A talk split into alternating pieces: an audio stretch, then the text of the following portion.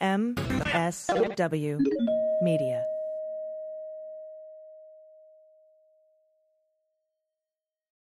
This week, the ACLU alleged in a court filing that the Trump administration separated nearly 1,000 families in violation of a court order. This is the latest in a series of actions that has caused many to question whether the legal system can effectively enforce the law when the executive branch flaunts the Constitution. How can the legal system be used to stop unconstitutional actions like family separation? Let's get on topic.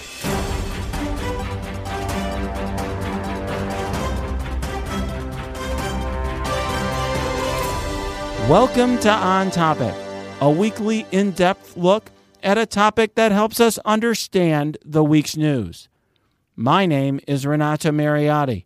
I'm a former federal prosecutor, a practicing lawyer, and a CNN legal analyst. And I'm joined by my friend Patti Vasquez, the host of The Patti Vasquez Show, who joins us regularly on this podcast.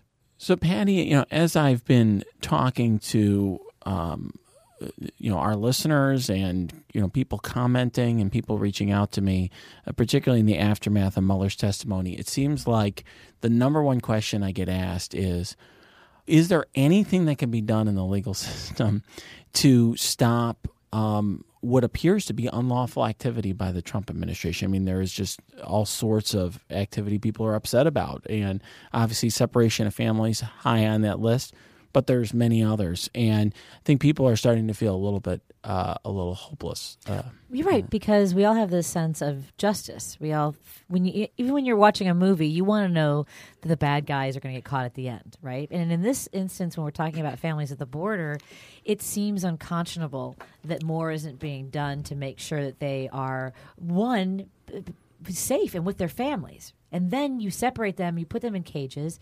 We find out that you know there there are 7 year olds taking care of infants. This is, there's just no way to even wrap our minds around what is happening to these families.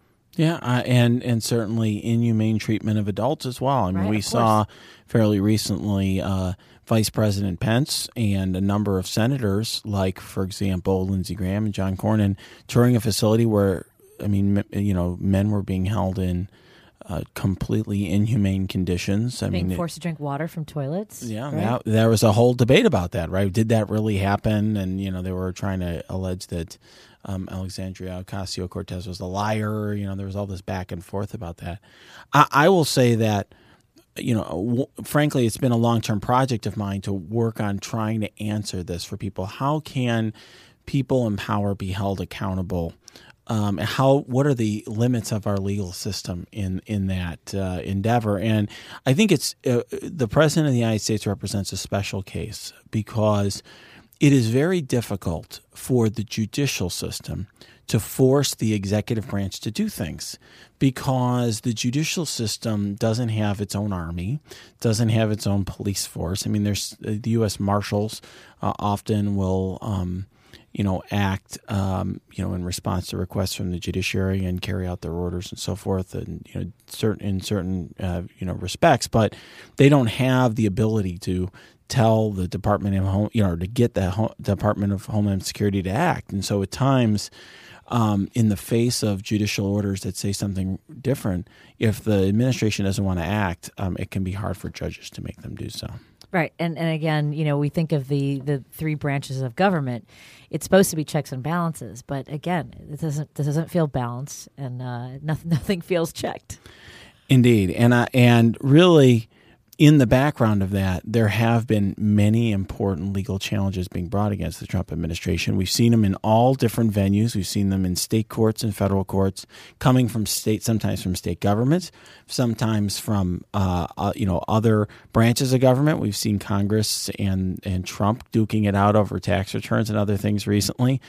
Uh, and we've also seen them from private litigants. And I'd say, you know, you know, perhaps the, the, the highest profile for a while were the travel ban uh, suits that were being brought by states. Uh, we had Neil Katyal on before, who had represented the state of Hawaii, and also by the ACLU and other uh, private litigants. You know, when uh, when p- people see that the, so many Republicans fall in lockstep, that's the other problem. Is you know there there seems to be this lack of will when it comes to stopping some of this behavior, some of these policies. It's, you know, there's there's no way through. Well, I, you know, It's there- lopsided right now. I, I had uh, I had read this week an article that 538 had about Justin Amash, and it it decide, it concluded after looking at all this data that he had a very difficult path to reelection, and I think that helps explain why Republicans are so reluctant to do this. I mean, for Republicans, I think um, many of them want to kind of put their head down and get through the Trump presidency uh, if they stick their heads out and stick their neck out and try to um, go against Trump, uh, what will happen to them is likely what has happened to Justin Amash. You turn into a pariah, you're tossed aside. It really would take a critical mass, I think, of a certain number of Republicans banding together on that front. And even then, it's unclear because the Republican Party is pretty unified. The, the, the base of the party is very unified behind Trump. What do you think when, when there's somebody who's willing to stick their neck out, where they're willing to risk their political career? Because that's kind of what we want from people is to make decisions that are right rather than politically expedient.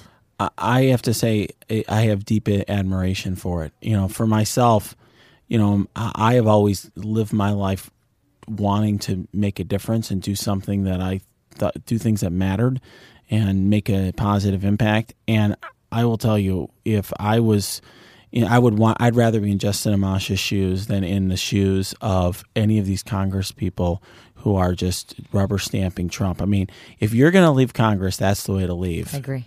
That's the Yeah. way to leave. Yeah. So now let's call Lee Gelernt. He is a lawyer at the National Office of the ACLU. He's deputy director of their National Immigrants' Rights Project uh, and the director of their Access to the Courts program. He has been involved in many groundbreaking challenges to Trump administration policies. He argued the first case challenging the travel ban, uh, and he uh, litigates a national class action uh, regarding the separation of families at the border, uh, in, in which it resulted in an injunction that forced the Trump administration to put an end to that policy. Although recently, um, he, uh, as a matter of fact, just this week, he made a filing uh, indicating that nearly a thousand families have still been separated uh, despite the court's order. Welcome to the podcast, Lee. Thanks for joining us. Thank you for having me.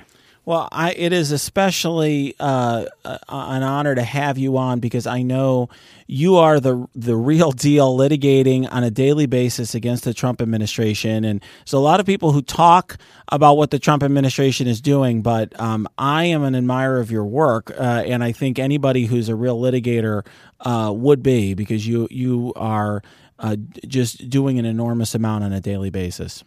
Well, I really appreciate that. It's it's great to be with you.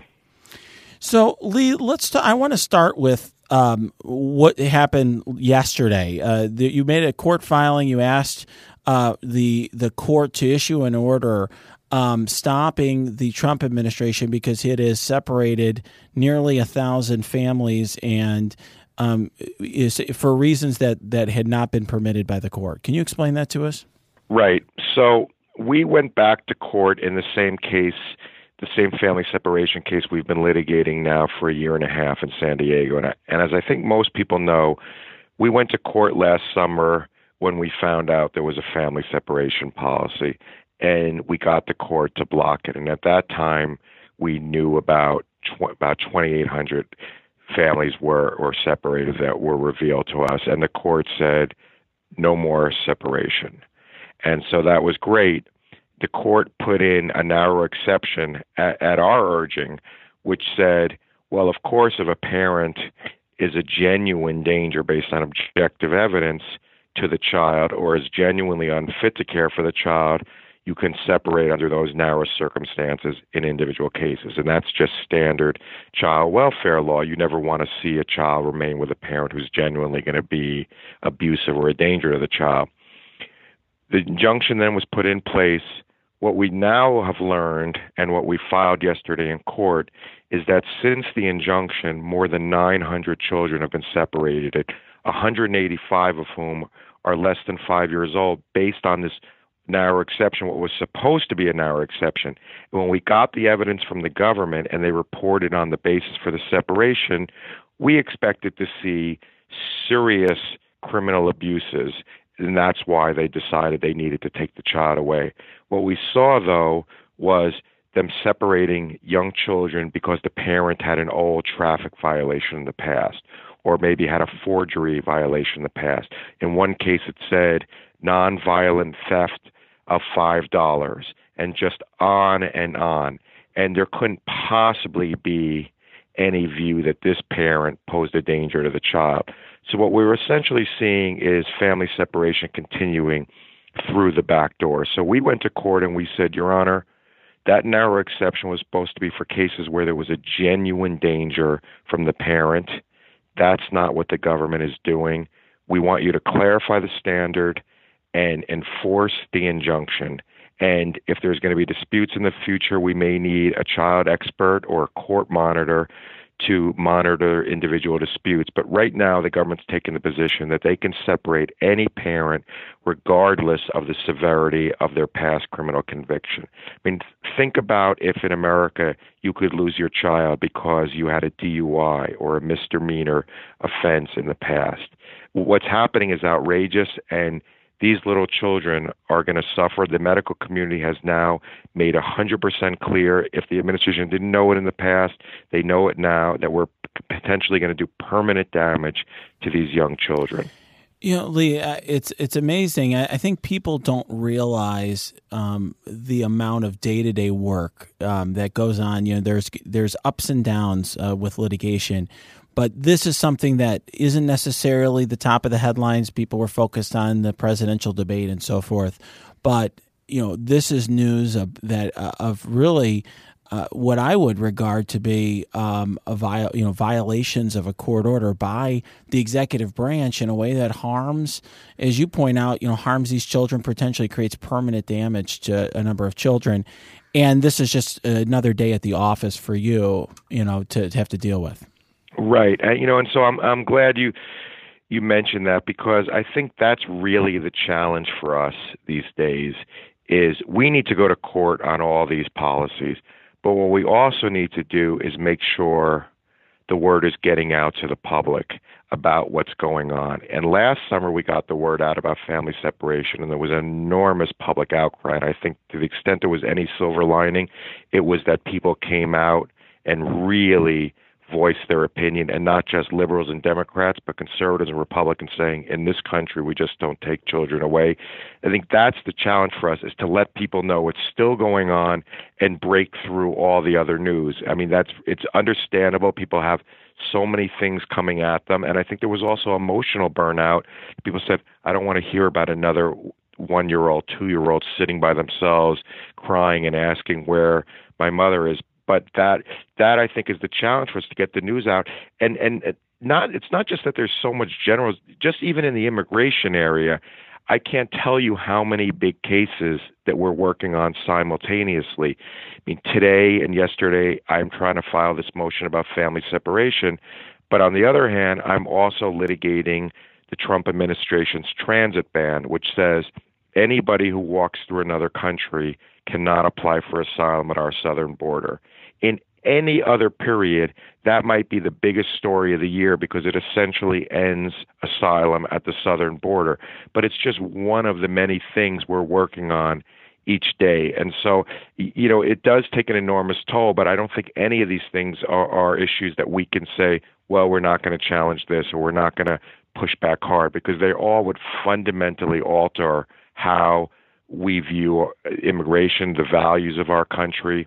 Um, and so so you're right. It's just there's so much going on, but that's really the challenge for I think for advocates like us is to get the news out to the public, because because you know uh, you know from having litigated yourself and, and dealing with these issues, at the end of the day, you know any real systemic, long-lasting change in the civil rights area has to come from both in the courts and from public outcry. It can't just be the litigators in court. It has to be combined with public outcry. And I think that's what we saw last summer with family separation, you know, and that's what we need to generate uh, generate again. Yeah, and I think one thing we'll I'd like to we'll talk a little bit later about is the limits of the legal system because I think that's important for people to understand. And you know, as a starting point, I, I think the if I if I had to tell you that the the the first question I get on this subject from our listeners and from others that I talk to, it's why how is this even legal in the first is there anything is it po- legal for for the Trump administration to separate families? They're just confused about the law in the area. I was wondering if you could just explain that at a high at a high level for us. Yeah. So i mean i think that's uh, that's a good question because i think people think about it and and a lot of people say well, how can they just take a child away? And then other people ask, you know, understandably, well, what rights do immigrants actually have?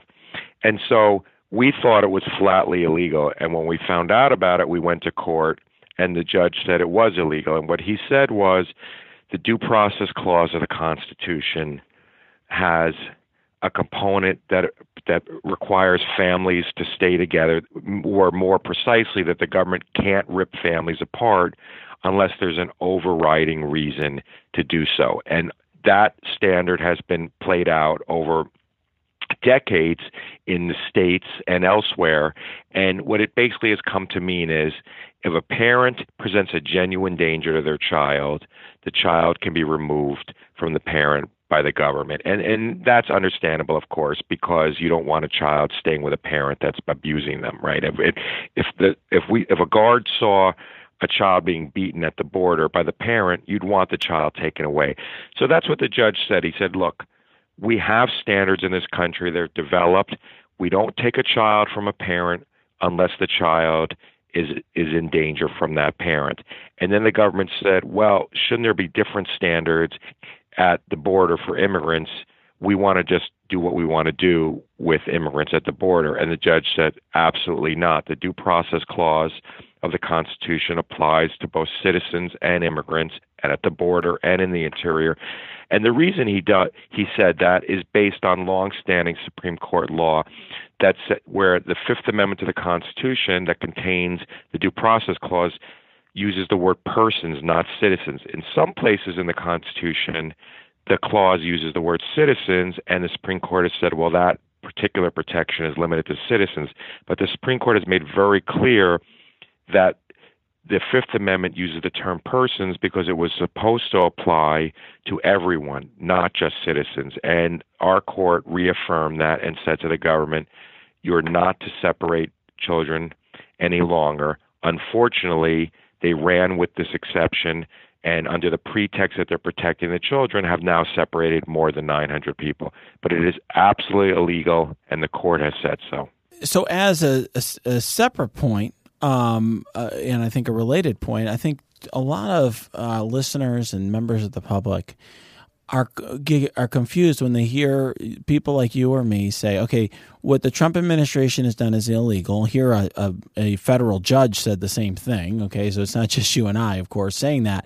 But then they the, their next question is always, "Well, then why aren't they being punished for it? Why, you know, to the to I think the the average person listening to this, they're wondering, well, why aren't people going to jail over this? Why why isn't there being an immediate action that results from that. And I just, I understand to you and I, we understand a little bit of the nuance about how the legal system works, but I want you to help me explain this to the people listening. I think, you know, one part of it is we'll see what Congress tries to do with their oversight and holding people in contempt. I think putting people in jail for this, you know, would require governmental action, as you know, and I, I think would be very difficult. Whether there could be civil sanctions, you, you know, I, I think we have not. Fo- I know a lot of people would like us to focus on that. We have not focused on that because we just feel like we are trying to stop each one of these policies. And when we were asked by the judge, should there be a contempt citation to the government for missing the deadline to reunite families, the sanctions we suggested all had to do with helping the children rather than focusing on specific sanctions against the individuals. So, for example, setting up a fund, the government had to create a fund to provide medical care for the children, or the government had to create lists of more information so we could better litigate these cases. You know, I, I think reasonable people can disagree about, you know, whether people should be going after these these government officials individually. I think what we're likely to see are damage actions to impose civil penalties. I think the jail thing is probably not likely to happen, as you know.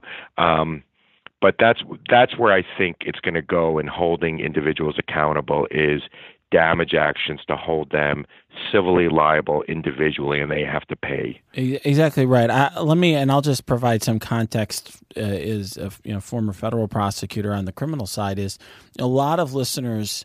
I think regard every legal violation as potentially a criminal one, uh, and I can understand why that's the case, and that's often the conception that we have of the legal system. What I will say is uh, as a starting point, you know, one one important note is that the executive branch, in this case, the Trump administration, is the entity that has the power to um, investigate and you know prosecute uh, uh, you know, violations of the criminal law. So that's as a starting point. That's always a an obstacle, I would say, to criminal prosecution of of members of an administration. Separate and apart from that, because obviously there's also potential state prosecution and so forth you know, it's complicated when you have people uh, enact uh, essentially carrying forward government policies. I mean, in other words, you can imagine, uh, you know, the defenses that someone would have um, if they were just somebody who was, uh, you know, doing what uh, the you know, Department of Homeland Security told them to do. And you know, here, um, I do, you know, there's there there clearly should be um, an investigation into how these policies came to be, and we I, we've talked about that on the podcast in the past. Uh, but as, as I think you're pointing out, Lee, that would come potentially from Congress and its oversight role. Um, uh, you know w- what I think is important for our listeners to understand is that you in the ACLU are doing all of this with civil lawsuits. And what that means, that's when you file a lawsuit asking the court to either issue an order that stops, in this case, the government from doing certain things, or asking, as you mentioned for a moment a moment ago, for money, which is when you say damages, that's basically asking for money to to reimburse uh, exactly. people for the injuries. Mm-hmm. And, and, I would just say that there's a there's a special, and I think you'd agree with me on this. There's a special challenge for the judiciary to enforce its orders against the executive branch because they don't have it's not like they have an army uh, to you know point guns at the uh, government and or the executive branch and force them to do things. So, can you talk about that special problem that comes with enforcement of court orders against the executive branch? Yeah, I, I think you bring up a, a very important point because what happens is you get injunctions, and it may be that the administration or any particular administration is not necessarily purposely violating them in a way that can be stopped in one order, one subsequent order. But what you have is when you have a complicated injunction that affects thousands and thousands of people, it's very, very hard to monitor. And so it's taken us a while to gather up all this evidence, and then you need to go back to court and present the evidence that there's wide scale uh, abuse of the injunction. And so I think that's one of the tricky things. The court obviously doesn't have, as you said, you know, an army of people out there monitoring every single step the executive branch takes, nor can we do so. So it takes, we need all the advocates who have helped us on the ground, who are representing the children and the parents, plus what we can get from the government through the litigation and then you need to go back to court. But each time there's that process of gathering the evidence. It's not as if we can be there every single time a parent and child arrive at the border to monitor that. And so I think that's that's the difficulty. And there's so many things going on that if the administration is going to cut corners in places, it, it's very hard to know in real time that that's happening. And and there's so many places where we need to do monitoring. There's with the asylum process, there's the separation of children. There's just so many areas now where the administration is acting that it, is very difficult to monitor. And that's one of the real challenges for how do we monitor it? How do we marshal the evidence so we can go back to court and show that the injunction is not being complied with? Yeah, I think one of the challenges for the for the court and the judge in this case is you know you need the the, the judges need the executive branch uh, to effectuate their orders, and so effectively, you know, I I, I remember uh, last year when this became a hot button issue. and there was, you know, there would be uh, court hearings where the government was saying it still hadn't done X, Y, and Z. People were asking me, well, why isn't the judge just, you know, doing X or Y, you know, jailing the DOJ lawyer saying this or whatever that people wanted. And the reality that the, uh, is that it, the judge was doing uh, what was appropriate to in, to try to you know uh, nudge the, the the executive branch towards compliance with the order but it's the reality is it's there you, the the judge has to work essentially with the executive branch to uh, to to have compliance it's it's very difficult if the judge is trying to um, you know, uh, trying to work uh, sideways against the executive branch. Yeah, no, I think that's right. I mean, a lot of it depends on the defendants wanting to do what's right and implement it fully and not looking for loopholes. But you're absolutely right. I think this judge did a particularly good job of staying on top of things when when he initially realized that the injunction may not be implemented quick enough. He held hearings every other day. I mean, I went out to San Diego after the injunction for a status hearing, and I went out thinking I was going to take the red eye back home and he heard that the government didn't even have a plan to reunify the thousands of kids who he had ordered to be reunified. And he said, I want you guys back in court tomorrow, the next day. And so I ended up staying out there for almost the whole month. And I think he did a very good job of overseeing it. But as you point out, there's a limit to what he can do to enforce compliance with the thousands of thousands of people in the agencies who are working on these issues day to day um, and all the logistics. So it, it is a complicated, complicated process. You know, a lot of people have questions about how, the number of kids that are in cages right now, because of course we know the number. There have been over approximately a thousand families or kids separated. Do we know right now how many kids are in cages on U.S. soil? We do not know that number. There are, I, I, and in, and so there's sort of two groups of, of kids. There are the kids who came without a parent without a relative. Those are what we would call genuinely unaccompanied children, and they need to be placed somewhere. And the problem going on with them is that in the past, they would immediately be sent to a child facility. And those ch- children's facilities would vary in quality, but they were better than adult facilities. Now, what we're seeing are them not being sent to children's facilities quick enough, so they are ending up in in really horrible conditions. And one of the reasons the administration is claiming, well, there's not enough room in the children's facilities. One of the reasons that's happening is because they're not getting the children out to adult sponsors quick enough because of all their policies that are deterring people from coming forward to take the children or that the administration saying, well, we need to fingerprint every single person in the household. And then there's the separated kids, and those there should just shouldn't be more than a handful of kids who are separated, but that is now becoming an enormous number. So there's the 900 just since the injunction. There were the 2,800 to 3,000 last summer the, for the initial class of kids.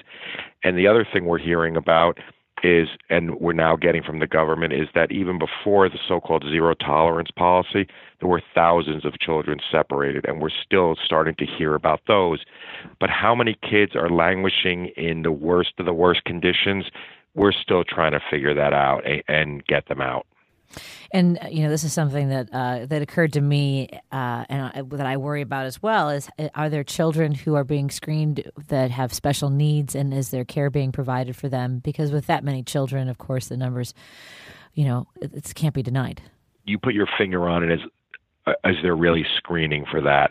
And one of the things we're seeing is that law enforcement are making decisions about separations. They're not child experts, and so we don't actually even know how many children have special needs that are simply being ripped from their parents.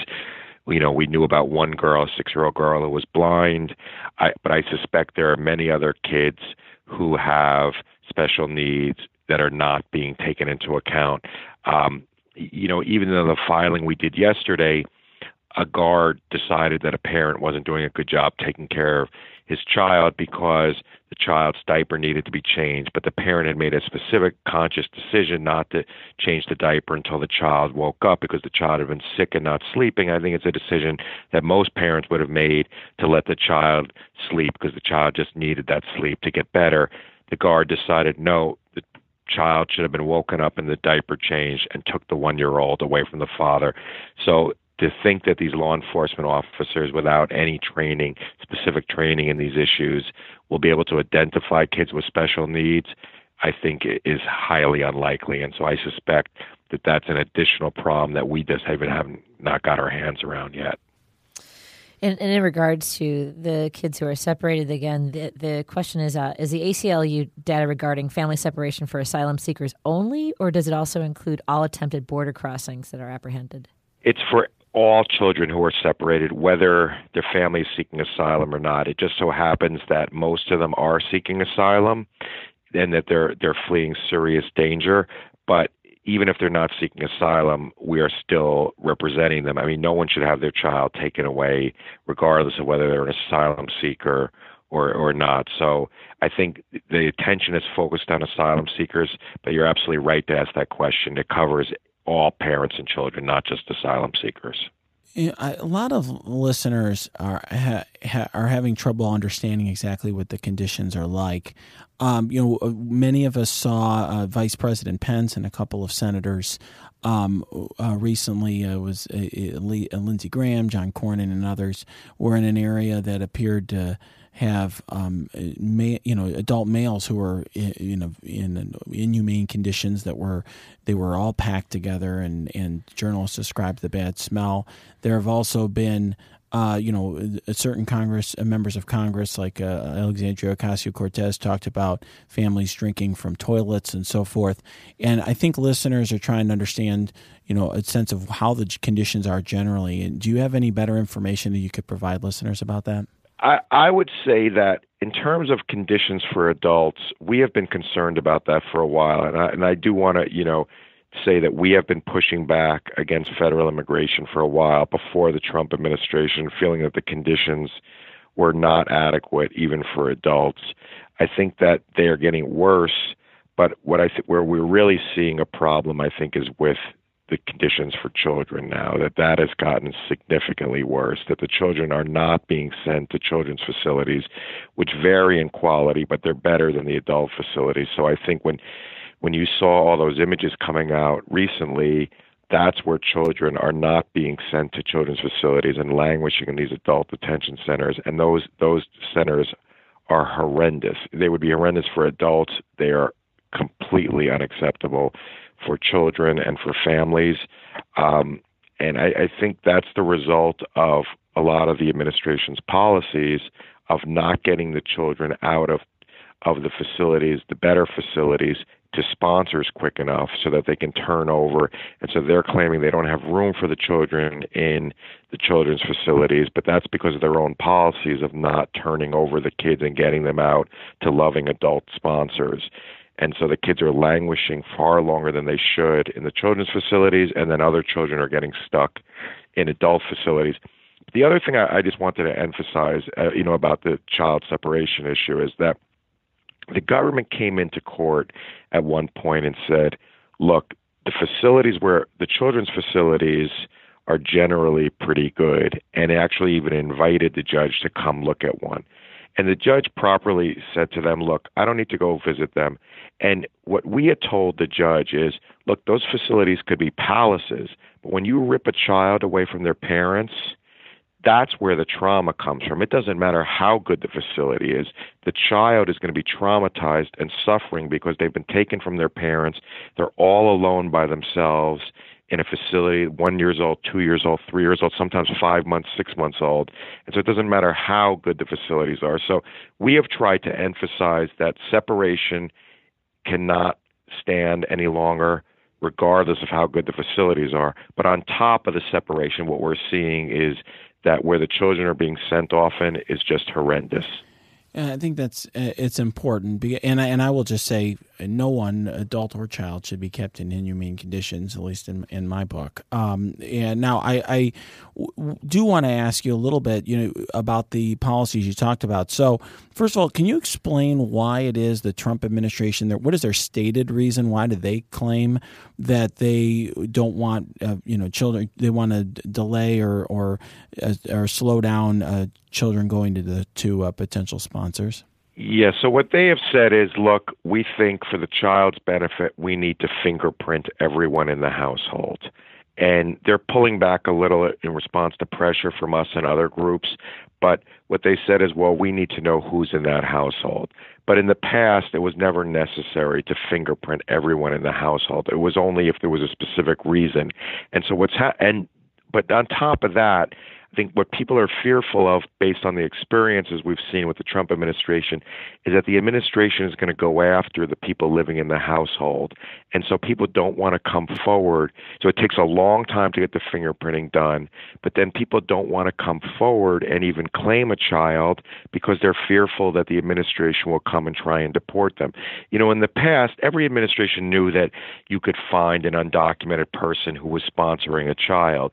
But there was the trade off of saying, look, do we want children to languish in detention centers or do we want them to be with a loving family? And if that family happens to have someone out of status, so be it. That's the trade off we're going to make to get the child out of detention. Well, the administration's made it clear that they'll go after anybody. So now these families that might have come forward in the past to, to say the child can live with us they're no longer coming forward. They're too scared. So then the children languish, and that's that's you know a product of this administration doing all this enforcement, even of people who don't have criminal violations or are just out of status.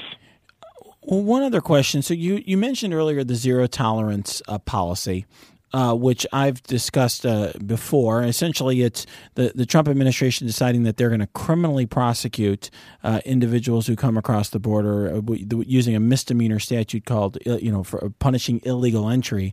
Essentially, right. creating federal prosecutions uh, for you know, for misdemeanor violations that will ultimately result in the person just getting time served and being deported afterwards.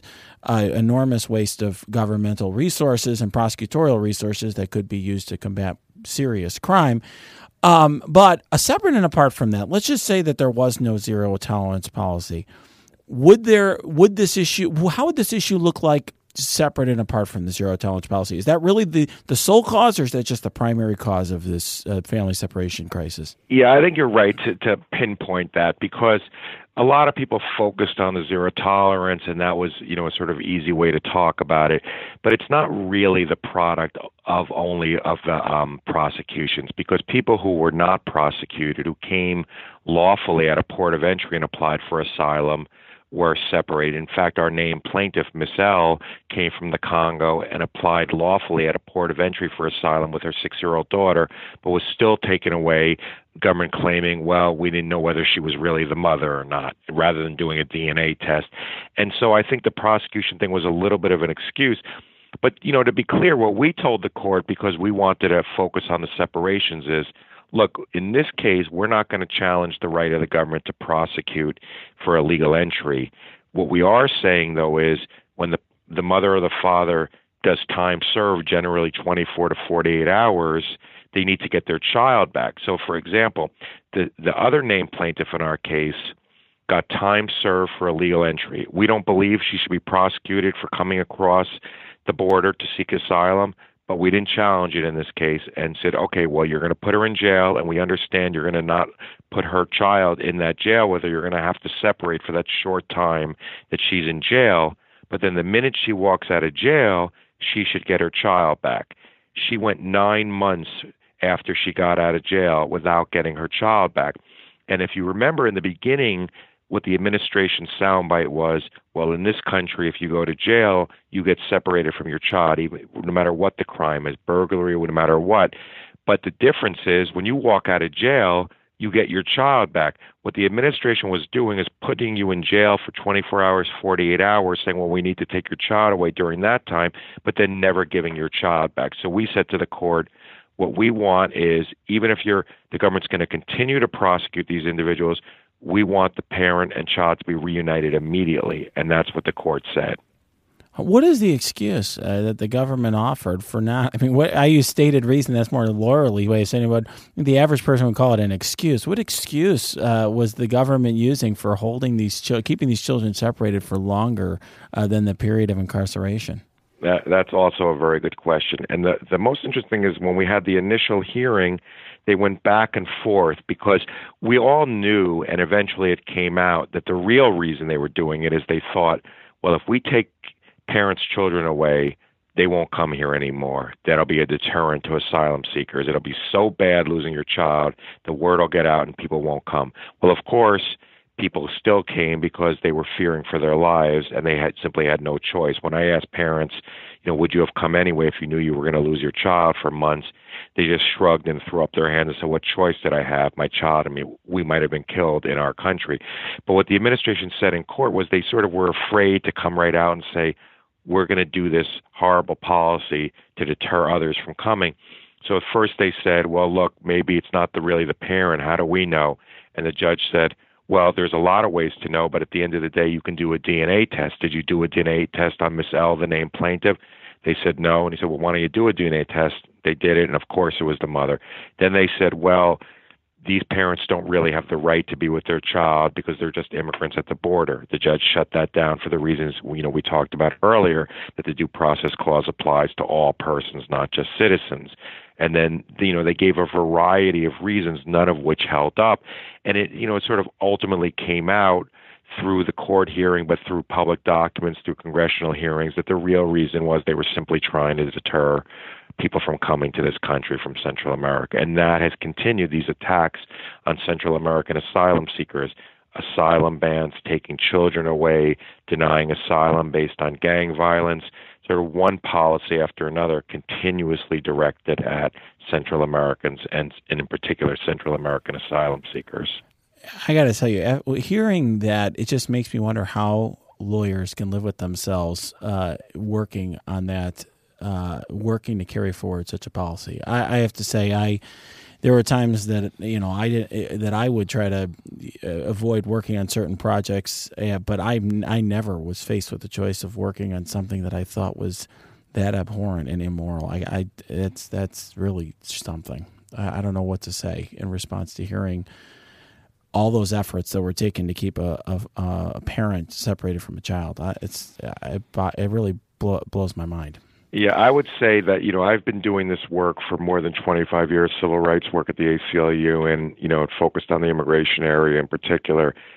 The family separation policy is the worst thing that I have seen in all that time. I think the sort of most gratuitous cruelty. You know, every administration, Democratic and Republican, knew that if you took children away, you know, you could you could you could create sort of real horror. But every administration didn't do it for, and that's Republican administrations as well, for two reasons. One is it's just, you know, they drew a line and say in the United States, we don't do anything we possibly can just to achieve an objective.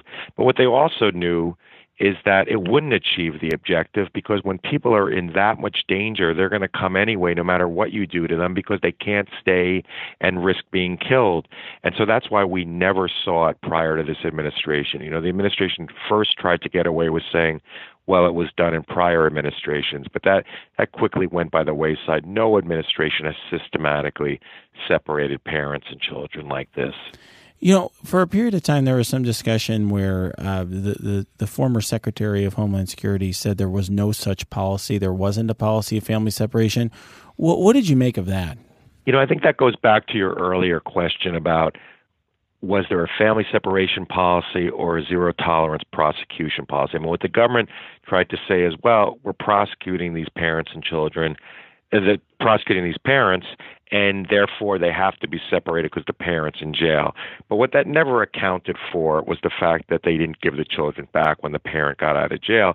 And what we're also learning now from from memos that are being leaked is the only reason they even prosecuted the families in the beginning in, the in you know at the outset was in order to get at the children that that the memos are showing that they prioritized prosecuting parents with children so that they could separate so i think you know, notwithstanding the government saying that there clearly was a practice uh, of doing this, you know, whether they want to call it a policy, know, a practice, I, you know, at the end of the day, I, I'm not sure that the semantics matter. What we know is they were systematically trying to take children away, and uh, you know, I think, and I think it ran rung hollow with the American people when they saw just how many thousands of children were being taken away. I have not seen outcry like that in all my years at the ACLU. And I think last summer, that was the closest we've seen to a real civil rights moment where the public just became so outraged on both sides of the aisle that the administration was forced to, to pull back. And I think that's what we're going to need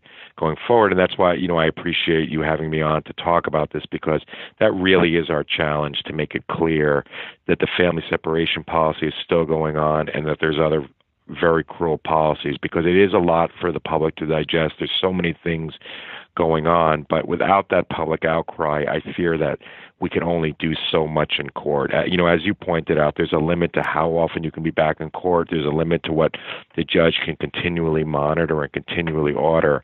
And so, without that, without the public pushing back, being in the streets protesting, it's very difficult. Yeah, I have to say, a lot of our listeners feel very powerless in the face of evil like this. I mean, this is really separating children from their parents in order to achieve any kind of policy objective is uh, downright evil. Um, and uh, people don't know what to do in response to that. And so, I, I, one thing that I think a lot of people listening want to know is what specifically can they do to make a difference? Yeah, and I, you know, I want to be frank about it. I think we've been so busy doing the litigation that we probably haven't, you know, done as good a job. Sort of got caught off guard figuring out how to integrate all of the people who want to help. And I've been getting over the past two years so many unsolicited letters, calls, emails, which I am so grateful for. How can we help? And I think we are struggling to figure out how to to use people uh, in the best way. But I but I want to say you know a couple of things. One is that I think people should not underestimate when they get out to protest, when they sign petitions, how much impact that actually has because it generates impact in the media. The court is aware of, you know, that there's public outcry. The administration actually pulled back on family separation last summer, response to the outcry. So people shouldn't feel that that's not a worthwhile thing to do. I still, you know, I think it's absolutely critical. But where we need to do a better job, I think, is figuring out other concrete tasks that people can do, how we can use doctors and social workers to visit the children to deal with the trauma, how we can use other people to even if they're not lawyers to help with the litigation to also provide some practical help to families who are suffering. So i think that's one of the things that we're working on. But in the meantime i, I do think that people contributing financially if they want to is important but really letting their voice be heard so that there's not this feeling like no one really cares that people have become desensitized to it. Yeah, I, I will just say that you know, from my perspective, um, contacting your member of Congress and your senators, your elected your elected representatives, and making sure they understand that you care about this topic and you want something done about this topic, I think makes an impact as well. Uh, you know, one Absolutely. thing that I, yeah, one thing we've seen in you know just for example in the presidential debate and and in other points, this issue is getting boiled down to well, do we decriminalize at the border or not, or you know these very these soundbite issues. But really, what you have here is something systematic um, that unfortunately is still continuing. And uh, we, the amount of energy and action we had last summer when we were all concerned about this issue and protesting, we need to get back and, and talk to our elected representatives about it. Yeah, for sure. I completely agree.